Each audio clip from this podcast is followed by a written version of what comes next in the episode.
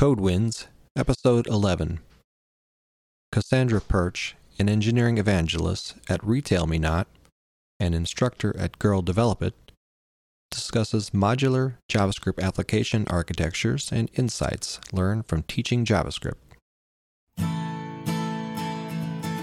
Welcome to the CodeWinds podcast, where we cover leading edge web developer news and training with an emphasis on Node, JavaScript, and HTML5. My name is Jeff Barczewski, and I'm here to help you navigate the winds of change. In this episode, I caught up with Cassandra Perch, an engineering evangelist at Retail Me Not, and an instructor with Good Girl Develop It at JSConf 2014. We discussed modular JavaScript application architecture and insights she has learned in teaching at Girl Develop It. The links and show notes for this podcast are available at codewinds.com slash 11 as in episode 11. Let's get started. Today I'm speaking with uh, Cassandra Perch. She's an engineer evangelist for Retail Me Not and also an instructor uh, for Girl Develop It. Uh, welcome, Cassandra. Hi. Um, I was able to talk with Cassandra here at uh, JSConf, and she's uh, uh, got a talk this afternoon that's going to be on modular application architectures in JavaScript. Mm-hmm. And so I wanted to spend a little bit of time talking with her more about that and also uh, find out some more things about uh, uh, all her um, experience with Girl Develop It. So, uh, Cassandra, what can you tell me about modular application architecture? Uh, basically, it's the idea that um, JS has a very big fanaticism problem. Uh, I believe people are picking one tool and then issuing all other possible solutions for that for that particular tool, be it a framework or or even um, with Gulp and Grunt recently with build tools. I've noticed a lot of people uh, basically ditching Grunt or or completely disparaging Gulp just because of the way they've picked tools. And um, I think we need to think about how we develop our uh, develop our applications more based on what does the what does each job properly, as opposed to just picking one overarching framework and uh, going through it. But uh, it's funny. I actually uh, read this morning a post of someone saying that my well, the premise of my talk was complete bunk. So um, nothing nothing nothing helps your nerves like someone prominent in the Node community writing an article saying that the premise of your talk is bunk the morning of. But uh, it, yeah, it's it's definitely going to be an interesting, interesting talk. I think, especially right, with right. all the, the recent conversation around it. Yeah, I know there people get very passionate about some of these things, and uh, yeah, know, it's, uh, but it's interesting. You know, we can't. We need to have the discussions. We need to have the debates, and, and that's, that's, true. That's the only way to. You know, I mean, but you know, we can be nice about it. Yeah, you know? yeah, yeah, we can. So, wait and hear, wait and hear what what person has to say before we uh, we. Uh, announce our own opinions or right. whatever. So, but yeah, so that's great. Yeah, uh, yeah. I know there's uh, there's the whole um, um, back and forth on that. I mean, there's keeping things small and simple is you know easier to replace and easier to understand. But then you know then you um, you know a group like hapi, uh, um, Eran Hammer and his uh, group at Walmart Labs, they've experienced the opposite side where. Um, with Express having all these components, you having to get them together in the right order and all this stuff that was complicated, and so then they Mm-hmm. created hapi, which doesn't have many of those issues. So, Mm. but it's you know so it's one bigger framework, but for that purpose, it works well. But Right. It's harder to swap out things. Right, and, and and and my talk, I mentioned that I'm not saying don't use frameworks ever. Mm-hmm. I'm saying we should be more judicious about how we use frameworks, and we should consider being a little more wary of frameworks that require a high amount of buy-in. They require a high amount of specialized sort Right. of training or, or learning about a framework before using it. Yeah. Yeah, I'm definitely not saying don't use a framework. I'm, I'm more saying consider the definition of the word framework, which is an essential supporting structure. And I, I think a lot of frameworks have kind of strayed away from that definition and become these like monolithic things, whereas uh, there are a lot of frameworks that actually hold up as good examples of architectural support and essential and essential uh, organization for an application. Yeah. Okay. Yeah. So that, I think that's great, and I think, um, I mean, uh, um, I think I might have been reading one of your uh, blog articles or something on the, you know, talking about maybe the um, um, frameworks that use other.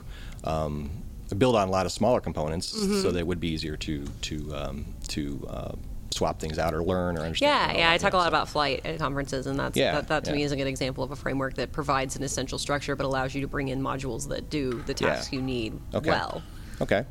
So, um, taking this uh, idea a little further, where where would uh, where would my listeners want to go to um, start to learn about some um, you know some of the uh, frameworks that you kind of highlight in your talks, or um, you know uh, wh- which ones are good examples of you know of what you think is uh, you know a good way to appro- approach this? Yeah, um, I definitely would, would consider um, Backbone and Flight very good examples of supporting structure, and, and you can Google either of those. Um, Flight was written by Twitter, so they, they have a lot of information about it. And um, Retail Me Not is actually launching an engineering blog soon where we'll have some of our own case studies. We use Flight in production. Okay. And um, as for Backbone, of course, there's, a, there's an absolute litany of, of resources about Backbone.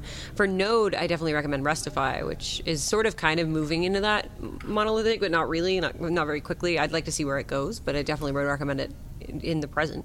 And um, yeah, there's definitely a lot of resources online for all three of these things. Yeah. Okay. Great. And uh, I guess switching gears and talking maybe uh, a little bit about uh, Girl Develop It Mm-hmm. and some of your um, you know experiences uh, training uh, uh, training ladies and girls there. Um, what um, uh, what have you learned as far as uh, teaching people Mm-hmm. and you know of, of all ages I imagine and and um, experiences and and what can we learn you know in general about training and, and what are things that are hard to uh, hard to do Yeah, definitely. Um, so, a little background Girl Develop It is a, a nationwide nonprofit, and I teach for the Austin, Texas chapter. Okay. Um, we actually. Uh, we're open to everyone. Uh, Oh, we have okay. we have male students, TAs, and instructors. Okay. Um, Girl Develop It. It's kind of created this uh, sense of only women, but no, there that we, Oh, we okay. welcome all students. Yeah. Um, we teach adults in Austin. I don't know if the other chapters do uh, children or, or high schoolers or not, but Austin only teaches adults currently. Okay. Um, but what I've learned about training from that definitely is uh, being reminded constantly that everyone learns at a different in a different way in a different pace. Um, having when you write a curriculum, you need to keep in mind visual learners and learners who learn from metaphors and anecdotes and, and, and people who just need to try things. I'm definitely a, a, an interactive learner. I need to try something before I, I learned it. right Um, So, keeping keeping that in mind when writing a curriculum, you can get really focused on small topics and not get a lot done because you're trying to get everybody. One way we circumvent this is by training TAs to kind of keep in mind that there are different types of learners, and we try to hit as many ways as possible while we're ta- while we're teaching. Okay. But we we we definitely offer exercise time where a TA can kind of go over a concept again in a different way with a student. Okay. And we try to have plenty of TAs. Um, that definitely helps keep everybody together. Okay. One of the, the things that concerns us the most in training is is uh, we do two day courses. And we worry about how many women or students will lose from day one to day two. Okay. How many people will get lost and say, okay, I, I don't get this and I'm not going to, and they don't come back for day two. Yeah. And I think having a lot of TAs and keeping in mind that everyone learns in a different way is is definitely a way to help that help ease that attrition and help stem it a little bit. yeah Um, but yeah.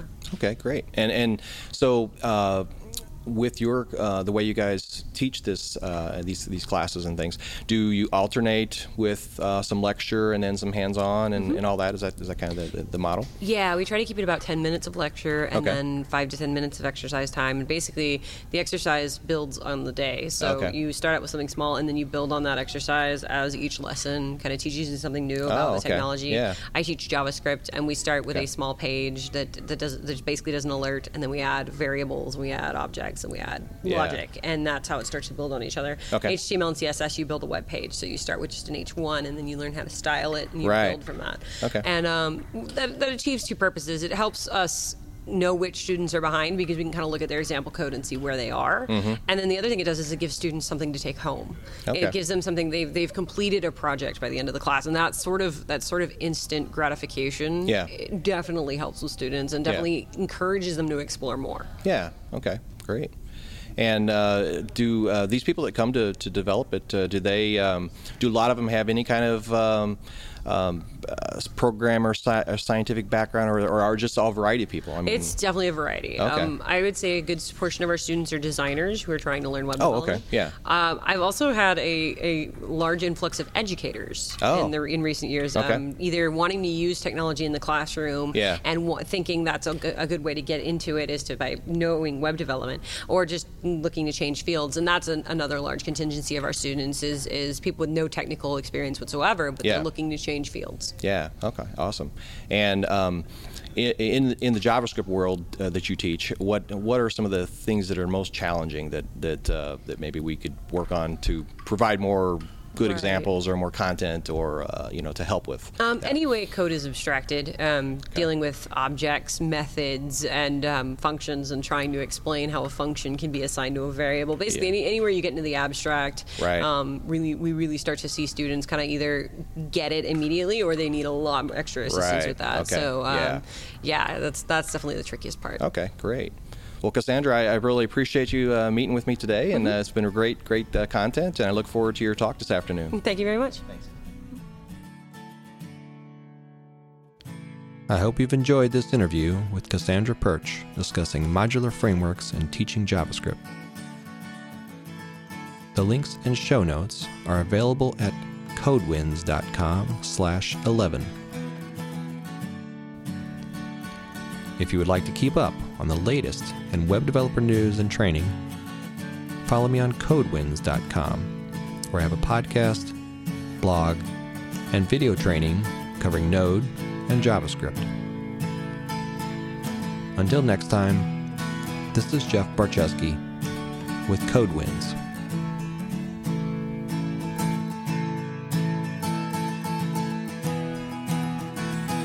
Music by Audionautics.com.